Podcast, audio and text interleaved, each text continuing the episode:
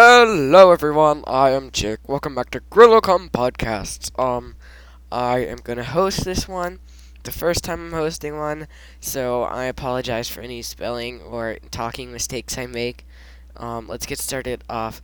This article is called Rare Nazi World War II Enigma Machine Discovered in the Baltic Sea. Um, this article is by Emily Mullen. And let's start off with the first paragraph. In late November 2020, German divers commissioned by the World Wildlife Foundation to extract abandoned fishing nets from the Baltic Sea floor stumbled upon what appeared to be a pristine, pristinely de- preserved ancient typewriter.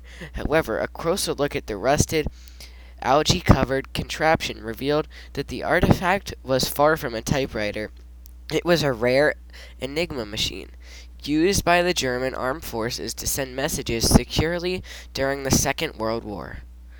I have made many exciting and strange discoveries in the past 20 years, but I never dreamed we would one day find the legendary Enigma machines. Team leader and underwater archaeologist Florian Huber, Huber, Huber told Reuters.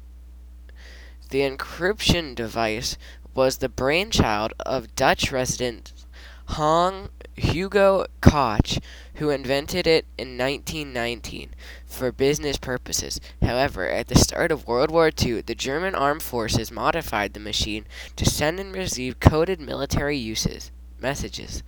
Users did not need any special training to use the ingenious contraption. Their communication, written in plain text, was in, insanely substituted with newsletters by the device rotors. The recipient could easily decode the message using the Enigma device in the precise starting positions of the sender's root rotors. While the German army believed, in, believed their coding system, which was changed daily, was foolproof and, and for a while, that appeared to be the case. Fortunately, in 1940, a team led by British math- mathematician and computer scientist Alan Turing gained access to a few Nazi code, Nazi code books. This, along with the weakness discovered in the Enigma code implementation, helped the researchers build a Bombe machine which could crack even the most challenging codes. Historians believe the breakthrough which allowed the Allied forces to securely secure control over the Atlantic Ocean shortened the war by several years and saved hundreds of lives, if not millions of lives. The artifact recovered by the German divers features three rotors.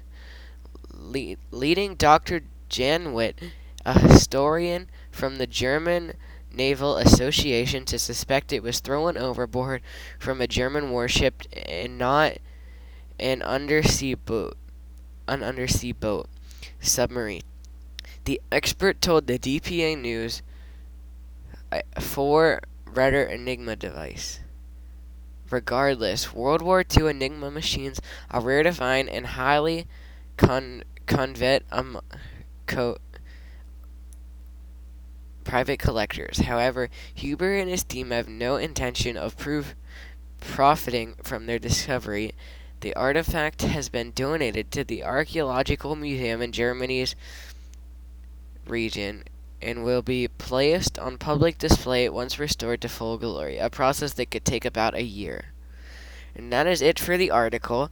Um, you can read it at the link right below this podcast player if you are using Grillocom podcast player on grillocom.net. Um, that's it. I'm Jake, and I was your host for this session. Have a great day.